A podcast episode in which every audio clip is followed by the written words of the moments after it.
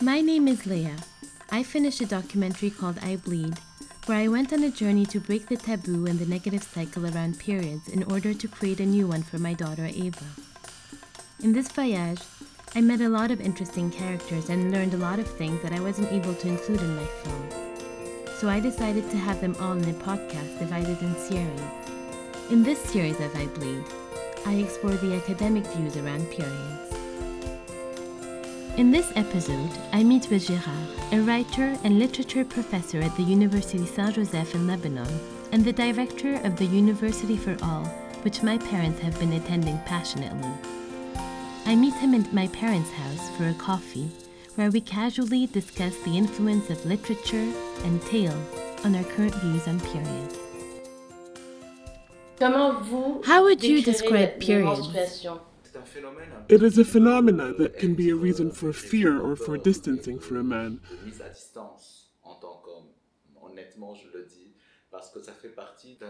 Something attributed to the feminine that is invisible but appears regularly every month, and something that men don't experience. But it, it is true that in families, although I don't have sisters in my family, but I do recall the first periods of my cousins and even my mother's period when she still had hers.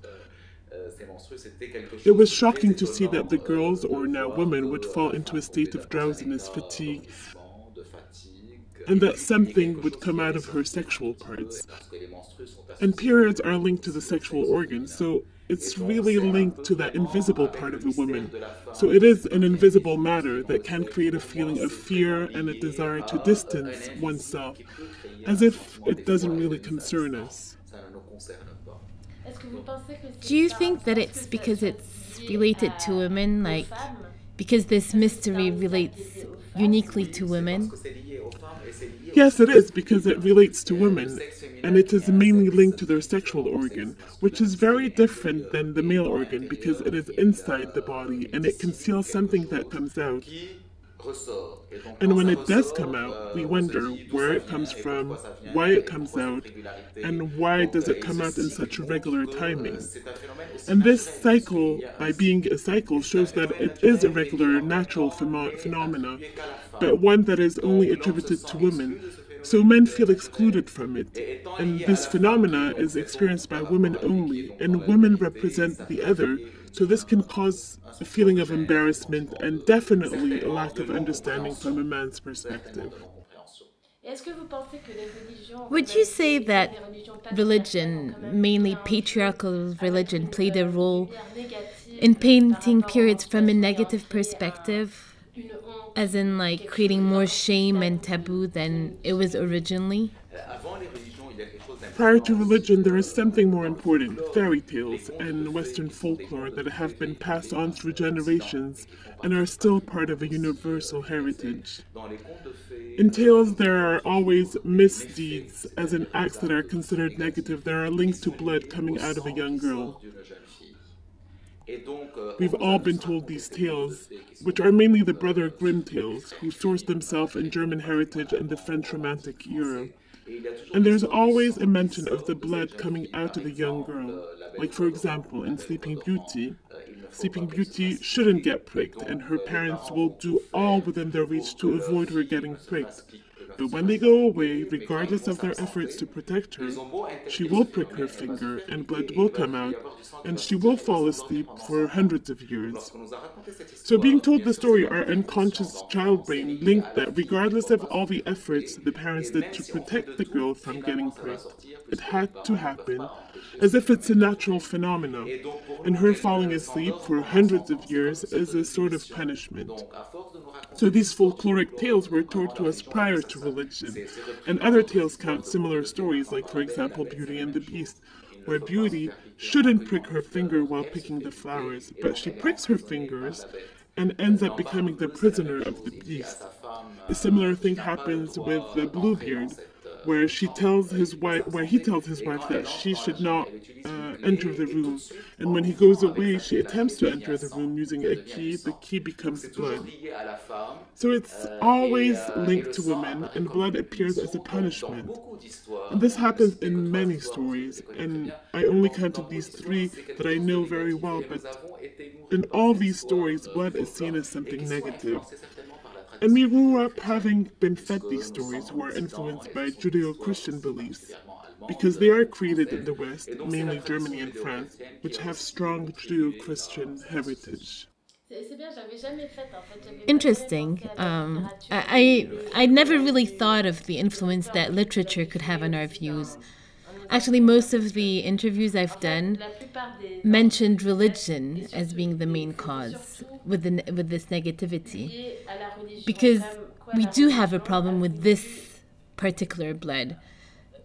Like I don't I don't think we have a problem with blood per se. Uh, like in Christianity, or even in Islam, but in Christianity, Jesus has a crown on his head, and he is covered in blood. So it's the menstrual blood that is the problem crée un problème. Maintenant, dans les textes sacrés, je ne connais pas beaucoup dans l'islam, mais dans, le, dans les évangiles. Now, in sacred texts, although I don't know much about Islam, but in the Gospel, euh, which I actually know, there is no mention or text about the female blood. On the other hand, in the Old Testament, the Levitic book, the law book in Judaism, when there is blood, and more specifically menstrual blood, it is absolutely necessary to wash and purify oneself. So it is present in the Jewish tradition more than it is in the Christian tradition, but we do speak of a Judeo Christian tradition. But tales are more interesting because they are not just literature that represent a collective unconscious.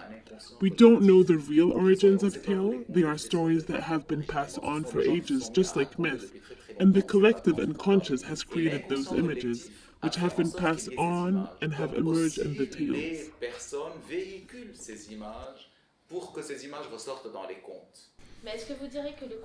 Would you then say that these fairy tales, even though they represent the, the spirit of community, they, they do it from this patriarchal perspective? I mean, as a start, during these times, who had access to writing? It was the men who were writing. Women, women were deprived from education. So, would you say that these tales are written from a patriarchal perspective, as in they're written by men? And I ask you this because I'm trying to explore the concept of shame. Because in today's world, a girl who grew up in in a positive environment around period, establishing a positive relationship, will still feel shame the day she has her first period. I just feel it's like so ingrained in us. So I wonder if patriarchy, to strive, they had to break women and push them to distance themselves from their power.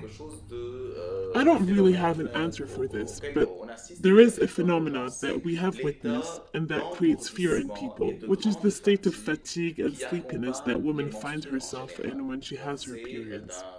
This state has been described and studied by sociologists, historians, and psychoanalysts, and they often refer to Sleeping Beauty and ask why she fell asleep for a hundred years.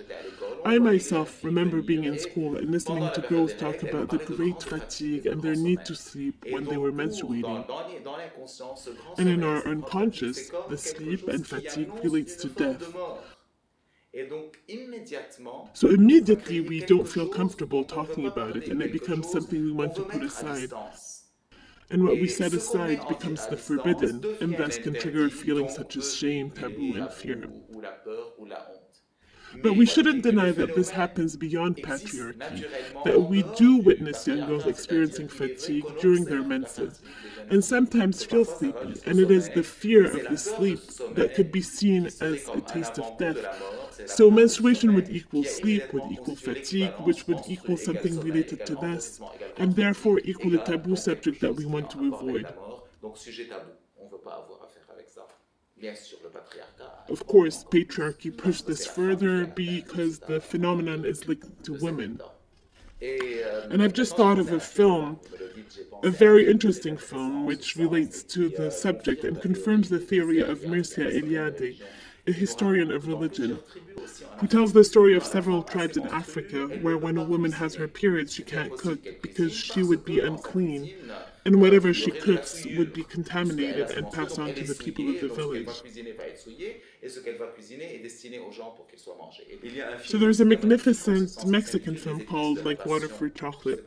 I'm not sure if you've seen it. It is a very beautiful film because it tells the story of a girl who receives a special gift where whenever she is cooking, whatever mood she feels at the moment infiltrates the food she is cooking.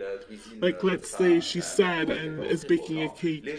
The people who end up eating the cake will start crying. And let's say um, she's happy, people who will eat will feel happy. And if she has her period while cooking, the people who will eat the food she made will experience the same negative and invisible phenomena that she experiences.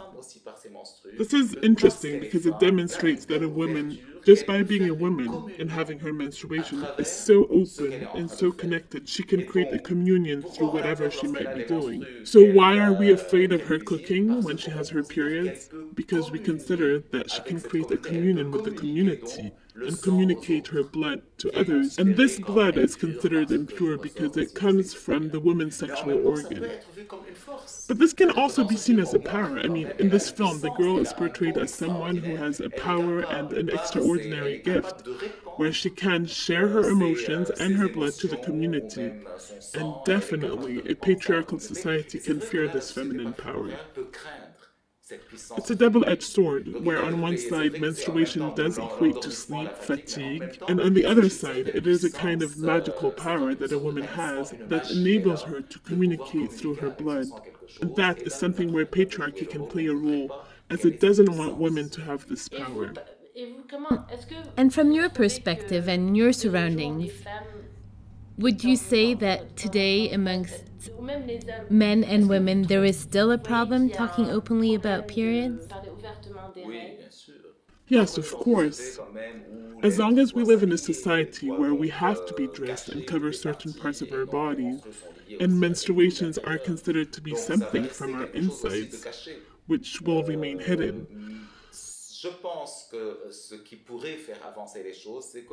but I do think that having a real sexual education in school can change that. I mean, when I was in school, we never had any explanation on what periods are, and I think having a proper scientific understanding of periods can somehow exorcise the fear we have around it, as it is still considered as a magical occult phenomenon.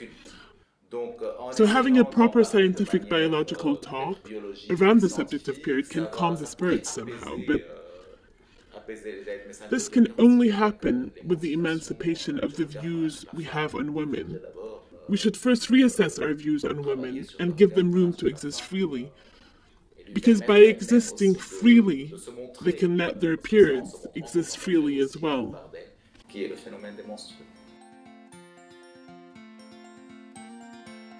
I hope that you enjoyed this episode. Don't forget to tune in next week to listen to another interview with another expert. If you are a menstruator and would like to share your first period story with us, or if you want to check out other first period stories, the trailer of my personal documentary, and a cool period art project I'm working on, please visit my website on ibleed.com. That's i-bleed.com. Thanks for listening.